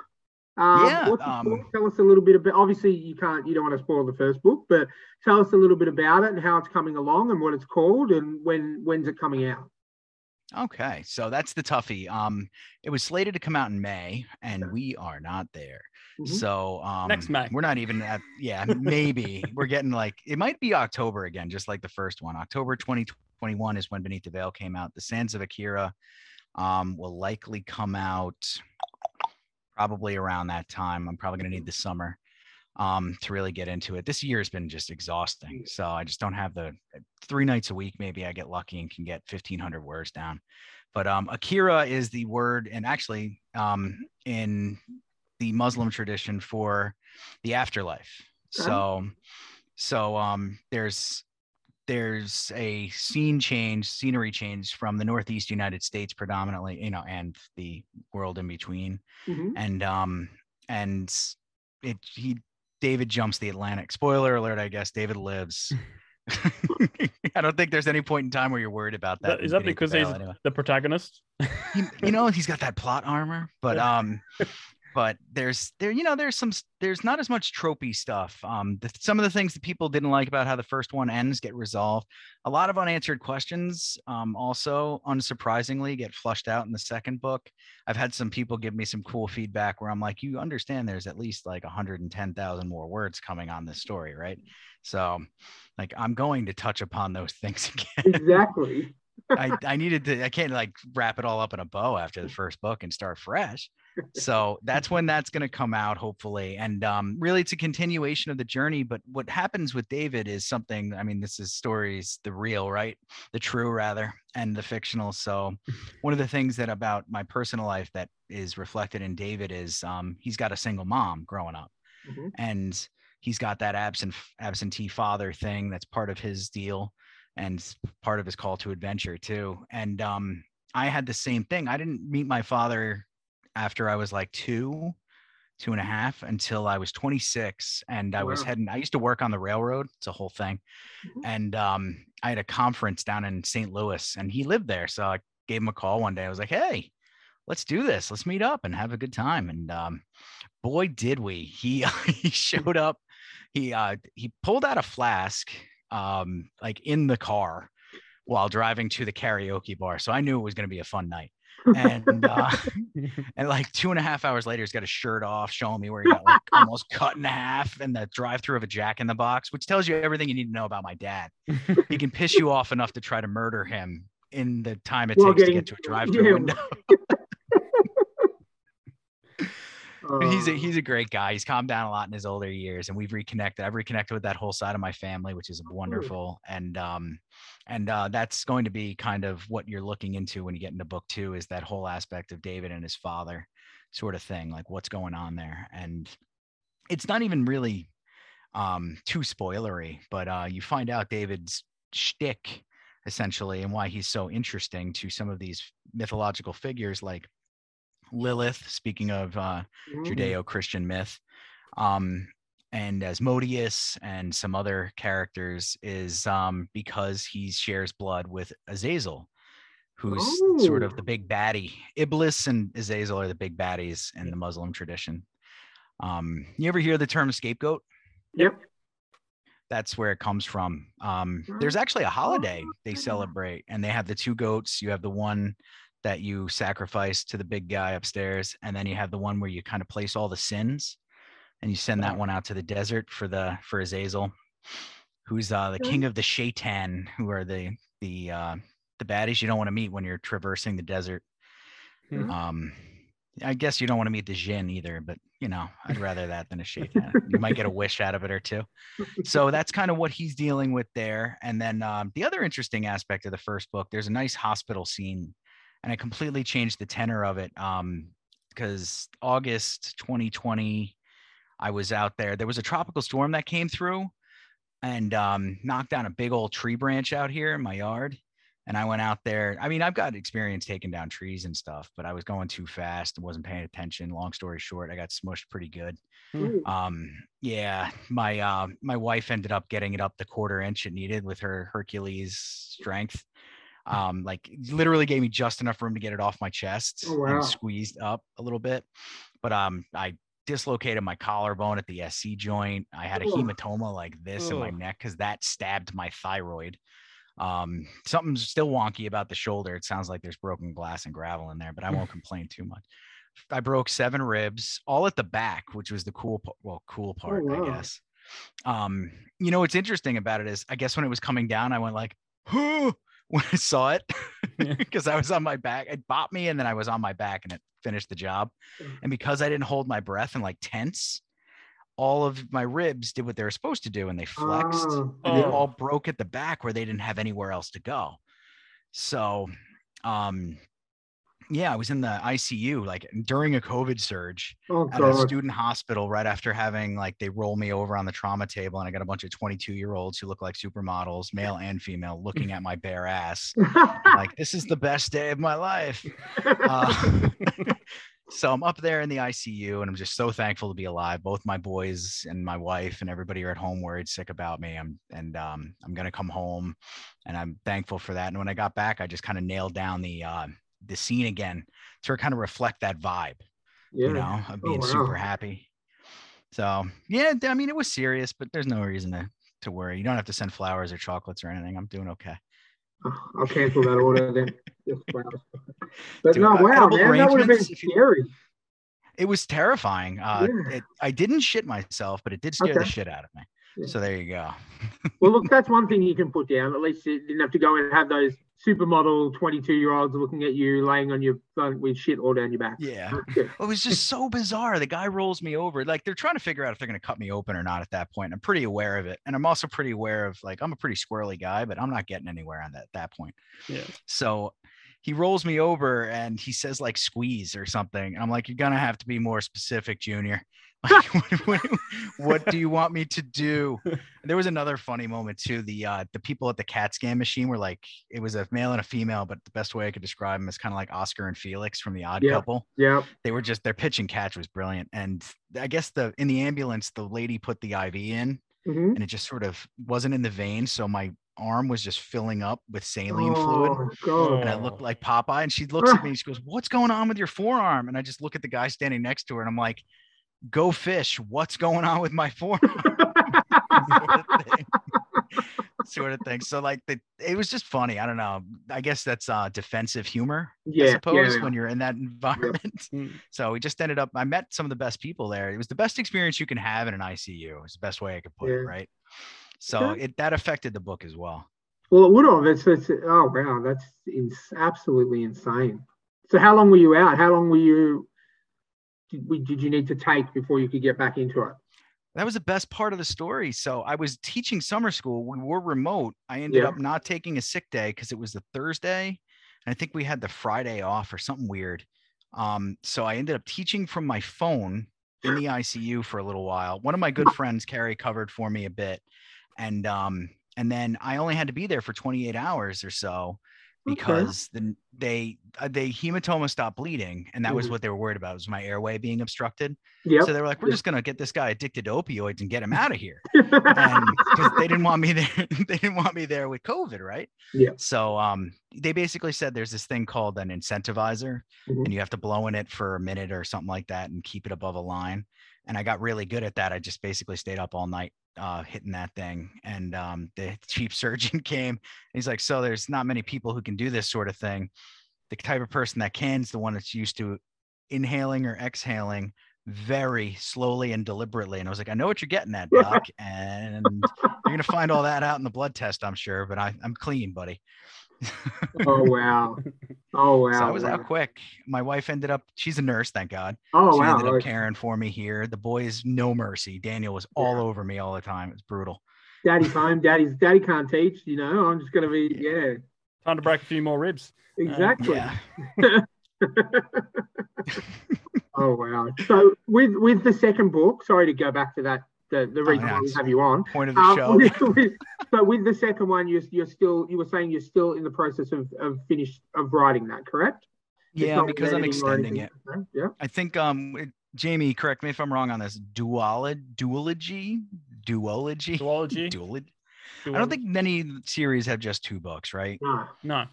No, I think They're this one's either going they're either a trilogy or they go on for about 140 years.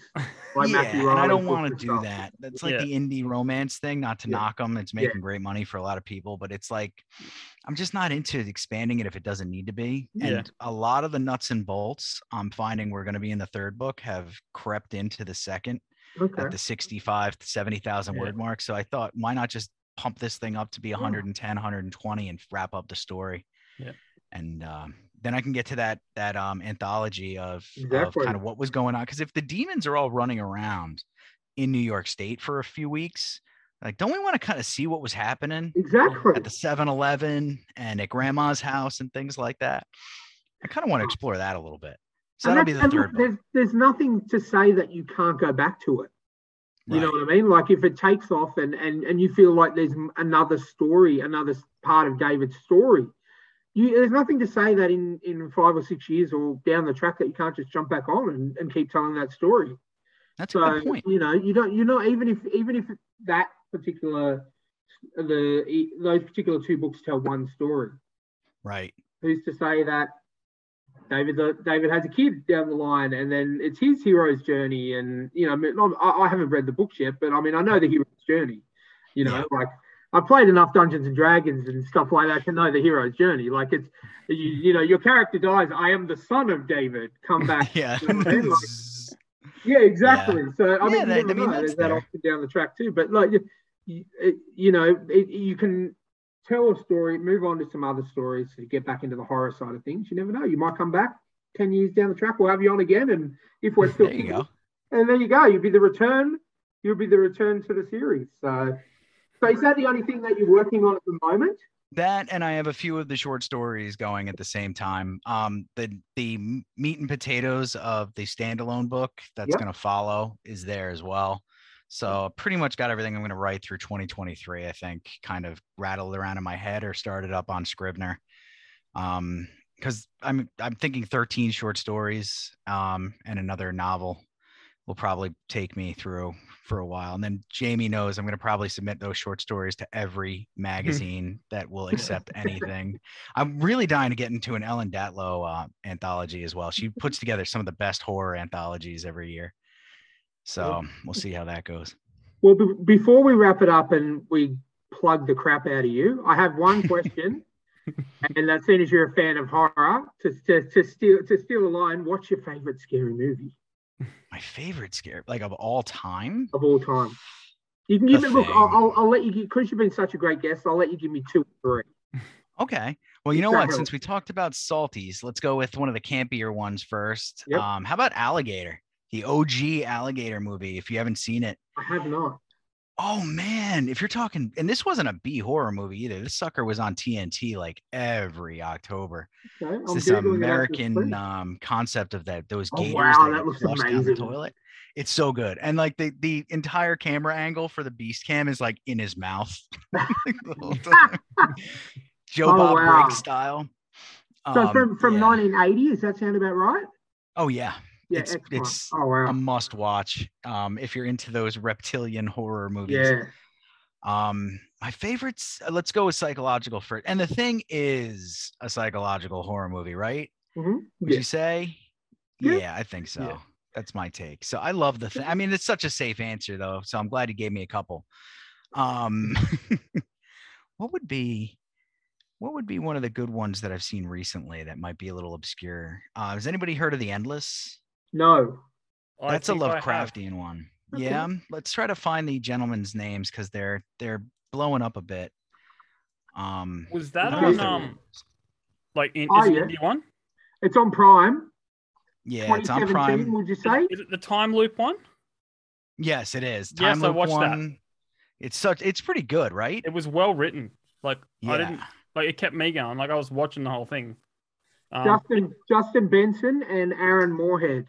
And they're both in it as well. They've got another one out too. Um, Benson's, uh, I think Moorhead is actually the one who who conjured the second. Um, Okay. but Spring is the other one that I've seen, and that one's phenomenal too. That one's like a the guy finds this absolutely gorgeous Italian lady in Italy of all places. Can you Oh, imagine? Yeah. And you know, she's more than meets the eye.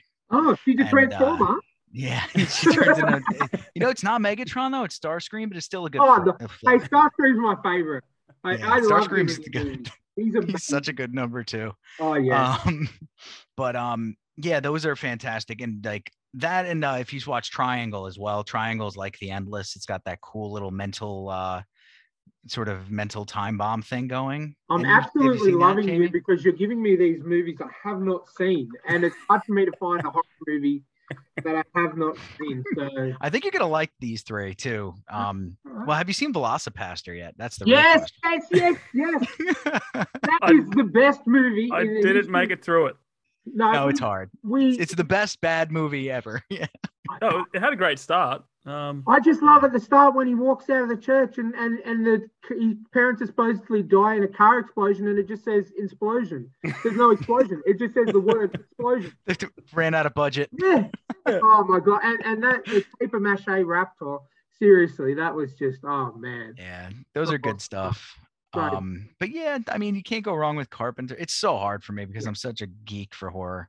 mm, Um, I mean, like, yeah, it's it, I'm right wrapped up in Stranger Things right now too, and Yeah. everything they're doing is like an Easter egg for King. yeah. Well, can I just say one thing before you go on? I've only just discovered Stranger Things. I'm only at season one. So Jamie and you are like probably up to date, but no spoilers, please, because I'm really loving it. I've got one more episode, but I got a feeling my wife's pa- Okay. passed out, so I'll have to save that for tomorrow.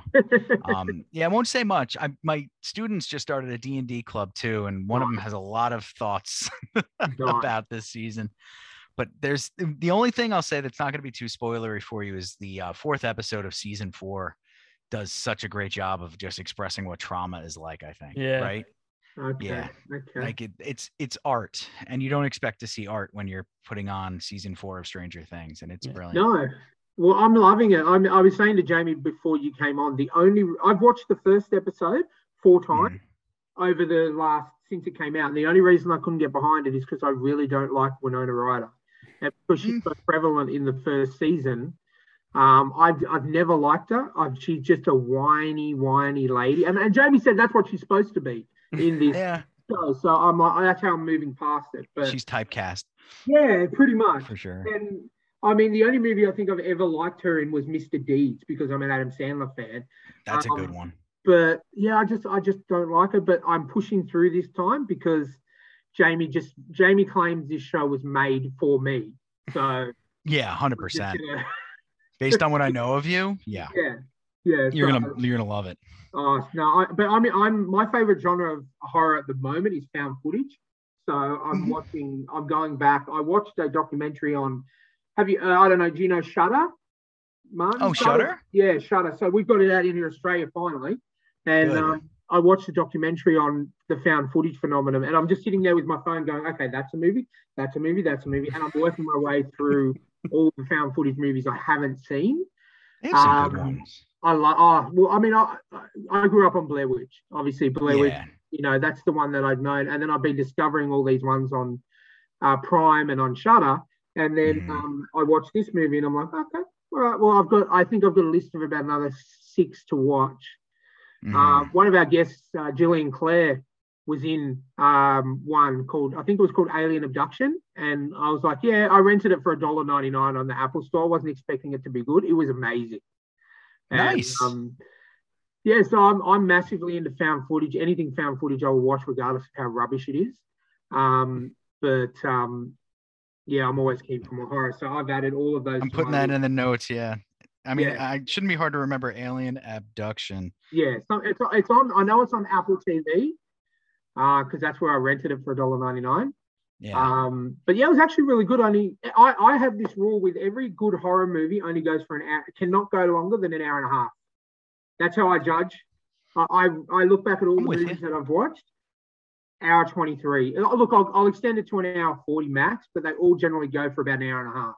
And that's Yeah. how I will go. Okay, this is going to be a good horror movie. you know, like the, I mean, I saw Wolf Creek. That's found footage, right? And That's in the outback. Oh, it's not Um, found footage. It's it's kind it's kind of based on it's based off two real life serial killers that we have out here in Australia. That's another thing we tend to import. Uh, we tend to export a lot. We do get a lot of serial killers out here. Um, but yeah, that was to tell you a little bit of a funny thing about Wolf Creek. And Jamie will be with the guy that plays the the murderer, the serial killer in Wolf Creek, is well known in Australia for being on a gardening show. John Jarratt, his name is. He he he, But um, he was on Better Homes and Gardens for about 20 years. even better than that, he was on Play School, Oh, he's on Play School, which is a kids show. a children's you know, entertainment show. Is he Yeah. like an extra with the Wiggles now too? So I Break don't, him out. since Wolf Creek, he hasn't got much work, but um, no, Wolf Creek. I, I, my, my housemate, like, because we're still best friends, she wants to go to Wolf Creek in the Northern Oh. Territory, and I, I appreciated the film and the stories and stuff, but I'm not going to be going to Wolf Creek. Like, why, why do you want to tickle the bear? yeah, Um, but yeah, those were good. The, I think the best contemporary contemporary. God, it's been ten years probably, but Sinister with um Ethan Hawke. Yes, yes. Was that yes. one was a big? That was a surprise. How good that was. Yeah, I We slept with the lights on that night. No, I Yeah. oh, wow. Yeah, Yeah, I, only- mean that one got me. discovered that recently. Um, I I was trolling through one of because I'm one of those people. I have all the streaming services, so I was trolling through and I'm like, oh, okay, Sinister, Ethan Hawke, looks pretty Mhm. good. Yeah, that that creeped the shit. yeah, it was that was messed up, and they had that whole demon aspect in that too that you didn't really see coming. That was cool. Yeah, Um, uh, I think I get the feeling we could sit here and talk about horror movies for probably another. We'll save it for the second episode. Yeah, exactly. well, why don't you, before we let you go, Martin, and obviously we definitely, definitely will be having you back because we've barely scratched the surface on everything we need. And I think we've almost gone for two hours. Um, yeah, So I think you actually win. You're you're the longest running interview we've had. Is that right, Jamie? Yep. Yep, excellent. You're in the no lead. shortage of words. Best Elon Musk story, best longest running interview. Absolutely love it. But why don't you just plug everything? Where can the listeners buy your book, learn more about you, social media, everything?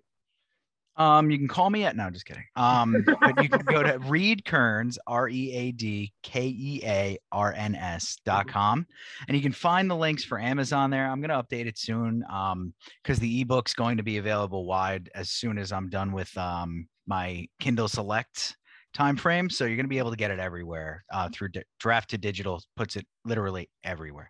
Um, it's already paperback's already available pretty much. Barnes and Noble, um, brick and mortar stores are coming. I just got a very positive Kirkus review, which is something of a big deal for me. Um, helps you get into libraries and brick and mortar. It legitimizes you, and so they Oh, know wow. that they're not wasting their money entirely. I suppose that and your cover and your blurb pretty much are the holy tri- trinity that you need to get into the stores. And I've got pretty good now, so Cool. going to be there too. Um, but if you really want to grab it quick, grab it on Amazon. Um, Jeff Bezos is losing a lot of money out there. You gotta you gotta help him fuel his jets and Yep. whatnot, feed his robots, whatever it is he needs. um, but if I am focused heavily on getting it into some of these indie bookstores, brick and mortar bookstores, these people that really love the craft and need that attention. So if you're going out to buy a book and you want to take a walk, get your steps in, head to your local bookstore, grab grab a copy of my book there or ask for it. That would be even better. And they'll be like, "Oh, we're shits. We don't have it. We have to order a thousand copies." and then that'll be great. Um, but yeah, that's where you'll find it. I'm going to be working on this um, series for, like we said, of another probably another year or so, with including the short stories, and then we're gonna jump into jump into a different type of story afterward, I believe. All right. Excellent. So, guys, make sure you go out and buy multiple copies of this book. Uh, check out check out uh, Martin's website for Terminal Link. Uh, it's free to download. You can read it. If you're in Australia, if you're a Kindle Unlimited subscriber, you can get the book as part of your Kindle Unlimited subscription.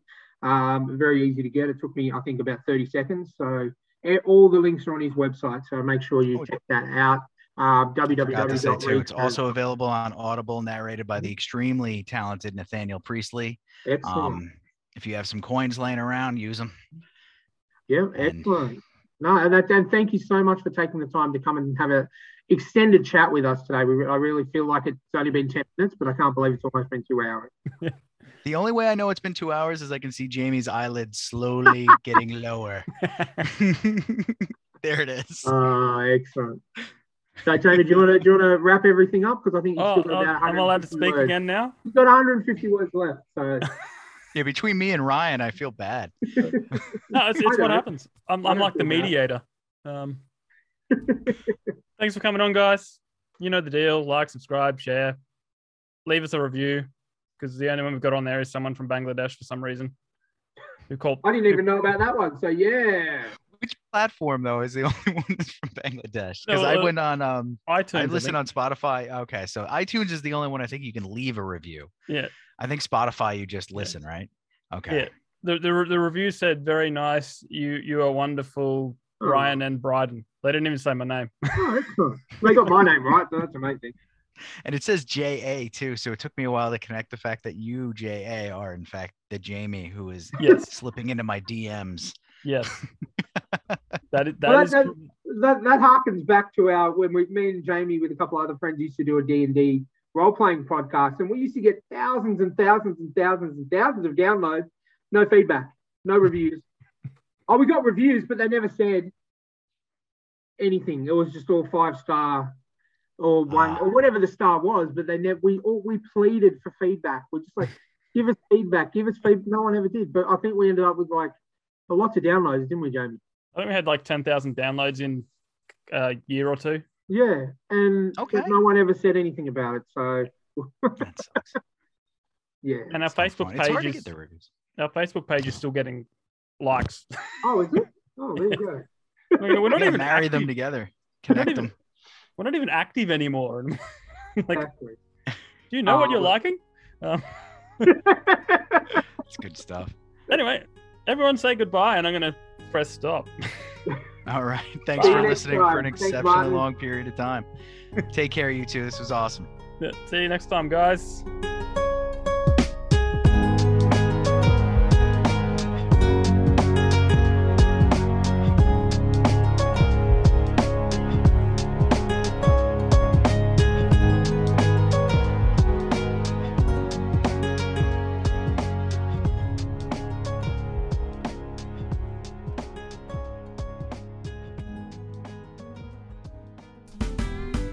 Listeners and watchers. Jamie here.